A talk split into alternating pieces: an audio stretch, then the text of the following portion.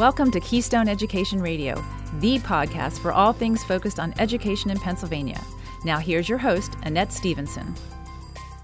One in five individuals has a learning difference or attention challenge. While these individuals are in many cases just as capable as their peers, they face obstacles, stigma, and misconceptions that others do not. For 40 years, the National Center for Learning Disabilities has worked to create a society in which every individual possesses the academic, social, and emotional skills needed to succeed in life. Today, we are joined by attorney Megan Whitaker, Director of Policy and Advocacy with the National Center for Learning Disabilities. Thanks for joining us today, Megan. Thank you so much for having me. Let's start by understanding your organization a little bit and some of the objectives. Can you tell us a little bit more about NCLD? So, the National Center for Learning Disabilities is a nonprofit advocacy organization, and we work to improve the lives of the one in five who have learning and attention issues. When we talk about learning and attention issues, we're talking about disabilities that affect areas like reading, writing, math, attention, processing, and executive functioning in students. Um, if you think about the federal special education law, IDEA, there's 13 categories of disability. We're often talking about students with specific learning disabilities, which is the largest category. Um, and some of these students have an IEP and have been diagnosed, and others struggle without receiving that support in schools. So we work on behalf of all of those students who struggle with learning or attention issues. And we accomplish our mission uh, by empowering parents and young adults, by transforming schools, and advocating for equal rights. And so, in my role as the Director of Policy and Advocacy, I often work uh, with Congress or the Department of Education to influence change at a, a federal level we work to support laws or regulations, um, identify grant programs that can support students, and change policies to increase opportunities for students with learning and attention issues. Okay. And the present circumstances we find ourselves in, how is COVID 19 and virtual learning impacting students with learning disabilities? I'll start by saying that the experience of students will vary from student to student, school by school, and even district by district um, because no two districts are handling things the exact same way and every child's experience right now is going to be different based on a number of factors. But there's three major issues that i often point to to understand what the impact has been for many students with learning disabilities. First, it relates to the social emotional needs of students, the loss of routines and relationships, and just that general school experience that they've been so used to. And when schools closed abruptly in the spring and students were sent home, that was a major disruption in the routines that they were used to. It was a disruption in the relationships that they had developed with teachers, with other students. Um, and for some, school had been a safe place for them and maybe one of the only safe places. And this is beyond just students with learning disabilities, but just all students. So there's that social emotional impact um, that we have to keep in mind. And at the same time, we know that this pandemic has uh, disproportionately impacted certain communities. Black communities have had a high fatality rate when it comes to COVID. Students may have lost family members. So there's this additional processing of loss, of grief um, that goes with that, and the stress that has come along with it. And then on top of that social emotional impact, there's the instructional loss that, that students with disabilities have experienced. Um, many students with IEPs did not get services for months on end. Some did, some did not. So that will vary between schools or districts. Um, and so students who didn't get those required services through their IEP are likely going to be struggling even more to keep up with their virtual instruction. They may not have the accommodations that they need. And then the third issue really um, is around accessibility, where virtual learning is happening, and that's a lot of places right now we don't necessarily know that the instruction students are getting is high quality or fully accessible. There's software being used, instruction being delivered, and those things may not be designed with students with disabilities in mind. Parents at home may not know how to um, activate certain features in software to make um, to turn on certain features or make that learning accessible for students, or it may not be compatible with the devices students use. So it's really important that we understand not just the social emotional aspect, but also the instructional aspect and accessibility issues relating to students. And what's I think most concerning is that for many years, students with disabilities have been really far behind their peers. If you look at the NAEP scores that just recently came out, um, the scores on reading and math have, have decreased for all students, but students with learning disabilities have 90% of them have been below proficient on math and reading. And then you add in the instructional loss here, um, and it really points to the fact that we've got to do something different. We really have to rethink instruction and learning because remediation isn't going to be enough going forward. So, with students learning from home in so many instances right now, what what are some signs that parents can look for that their children might be struggling with a learning disability? And maybe I should clarify a little bit. You mentioned that some are identified and have IEPs, and others may not have an IEP or be identified. So, are there some things that parents can look for at home that might signify that some, you know, some attention is needed there? Absolutely. And parents who are able to be at home with their kids right now have a unique vantage point. And a lot of them have told us they've been able to observe their child in a kind of a different environment, see how the child's participating in class, how they're completing assignments, what their strengths are, and where they're struggling. So that's all really important information to share with your child's teacher who now doesn't get to see that child in the same light.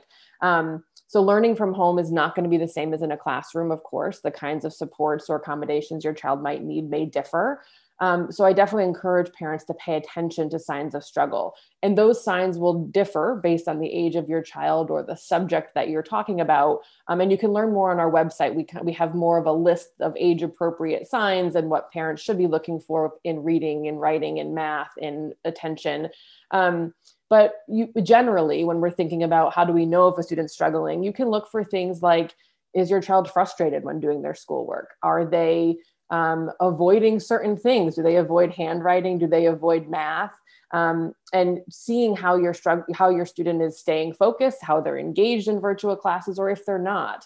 Um, and of course, if they're completing their work but they're not achieving the expected scores that you you might anticipate, those are all signs that you may want to talk to your child's teacher to see are these new things or have, have you been seeing them in the classroom before covid? Are they persistent issues? Um, and all of that will help you know if you should look deeper into what's going on um, if they're new difficulties or if they're persistent difficulties you might take different pathways.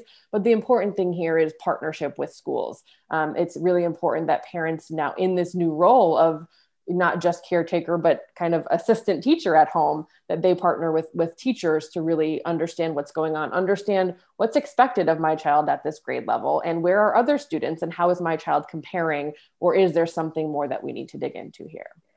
Okay and so for parents of younger children you know we're talking about recognizing struggle signs and you know what to look for can you tell us about the resources that you recently released to recognize some of these early signs in younger children that might not yet be identified?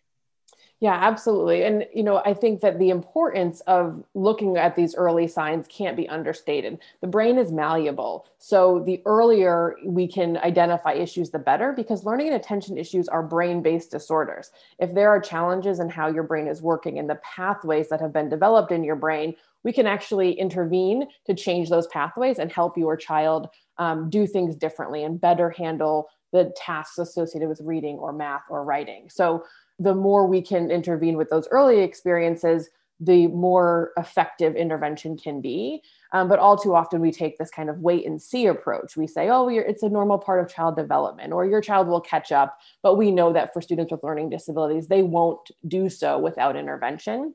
And of course, there are also social emotional benefits to intervening early, which is another reason why it's so important um, students who do struggle for a long time might experience higher rates of depression or anxiety or bullying. And so it's important that we avoid those consequences.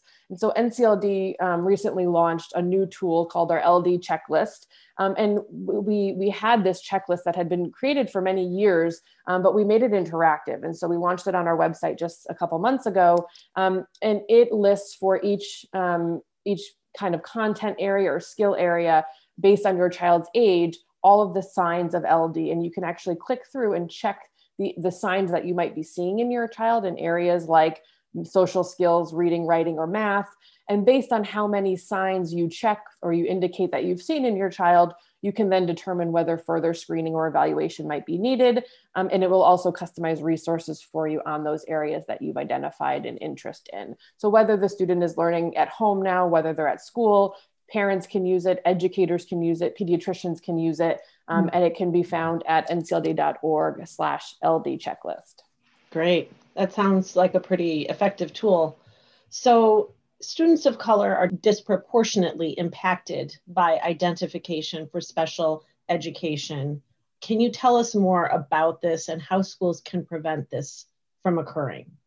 Yeah, so the term significant disproportionality is often used here, and that refers to three trends that we see when we look at national data. First, students of color are disproportionately enrolled in special education when you compare them to their enrollment in general school populations. So, in other words, schools are identifying higher rates of disability in certain groups of students, certain racial and ethnic groups of students. Second, students of color, once they are identified for special education, tend to be placed in more segregated settings. So, this means they're spending less time in general education and more time separated from their peers. And then finally, students with disabilities who are students of color have a higher rate of discipline and they face harsher discipline for the very same behaviors that white students with disabilities would face. And this is not a simple topic to unpack in, in the short time that we have today. So I would encourage everyone to read more about it on NCLD's website. I won't do a deep dive into the differing theories on why this is or what the research says, but you can find more information um, at ncld.org, and it, we have a discussion of the role of income or poverty in identification because we know race and income are highly correlated in our country. And we also have a breakdown of data on specific student groups by ethnicity because the same trends are not apparent when you compare across, um, for example, Asian American students, Latinx students, Black students, right? There's, there's differences in the trends we're seeing. But the major takeaway here is that while IDEA is a, a, critically important law and it gives students with disabilities essential protections, it gives them access to specialized instruction, um, it can also be an inadequate solution for students who don't actually have a disability, and it's not always the right response for those students. So, inappropriately placing children into special education can actually cause harm, particularly for students of color, students from low income backgrounds.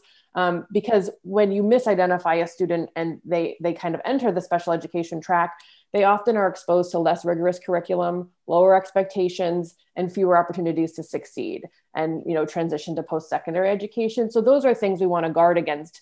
And particularly right now in light of covid as i was talking about the social emotional effects we're seeing on students it's really important that we take time and very carefully determine what challenges we're seeing in our students and whether they have a disability and what setting is appropriate for them. If we know that COVID is adding additional stressors to students that could impact their learning, we need to be vigilant that we're not just kind of funneling students into special education, but really carefully looking at what's going on. The goal is to get the right supports to students if they need special education services, we should get that for them. But there may be other things we can do before we identify them for special education. Um, and so that's kind of uh, the impetus for releasing these documents. It's been a long-standing trend um, in special education that we see students of color treated differently and identified at higher rates.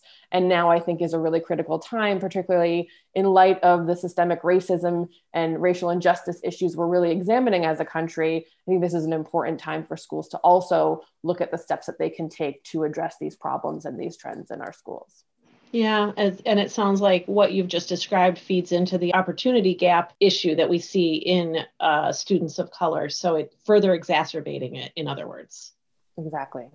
So the election has recently occurred. And in the 2016 election, only about half of eligible individuals with disabilities voted. We know that um, from the data from that election. Can you tell us about the our Time, Our Vote campaign that NCLD organized this year. And what's that about? So, civic participation is at the heart of the disability rights movement. And so, NCLD has worked to ensure that people with learning disabilities are engaged, informed, and prepared to participate in civic life. And voting is one part of that equation. As you said, only about half of eligible voters with disabilities participated in 2016 and half of those who didn't actually attributed it to their disability. That was kind of part of the reason why they didn't vote. And we know how how powerful that collective ld voice can be. And we need more champions um, at all levels of our government to understand disability and keep disability at the forefront when when we're making decisions about our country. So we developed our time our vote as a way to ensure that voters with learning disabilities had the resources the information and the tools that they needed to vote so, as part of it, we created resources um, to ensure that voters with LD know their rights. They know that they have the right to ask for accommodations at the poll, they have the right to have somebody accompany them if needed.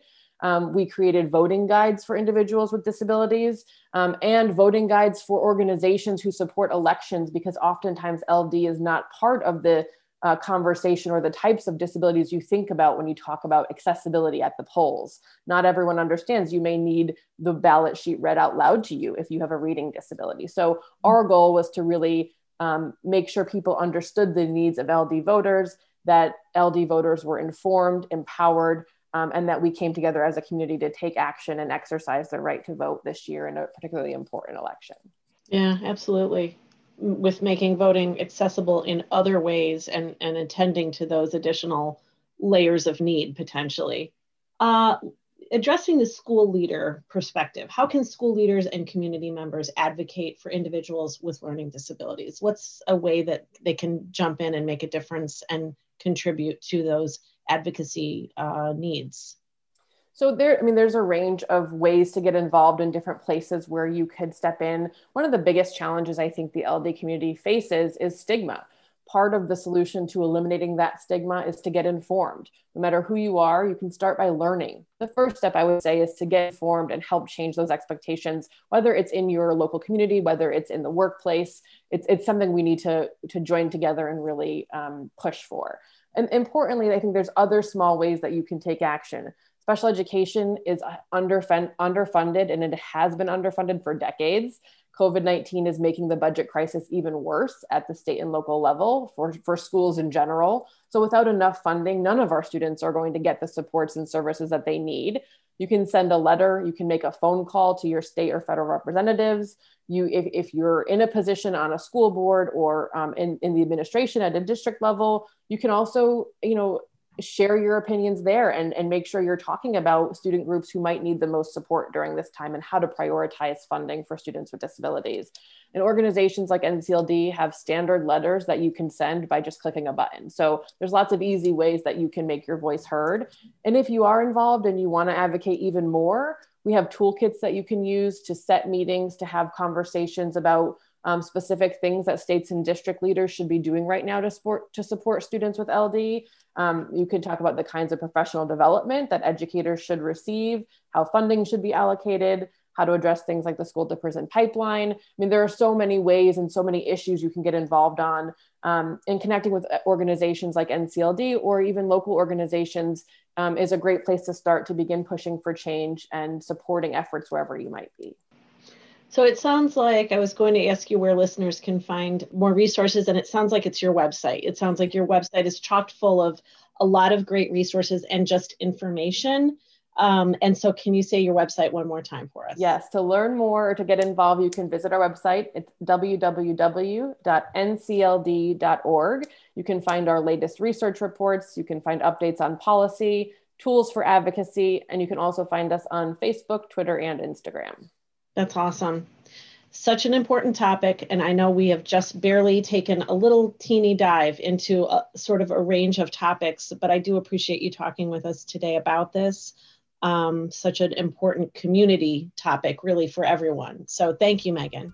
Yeah, thank you so much for having me. Keystone Education Radio is a production of the Pennsylvania School Boards Association. This episode is brought to you in part by Keystone Purchasing Network and PA School District Liquid Asset Fund. Visit our website at keyedradio.org for more information on today's discussion and past episodes on raging education related topics.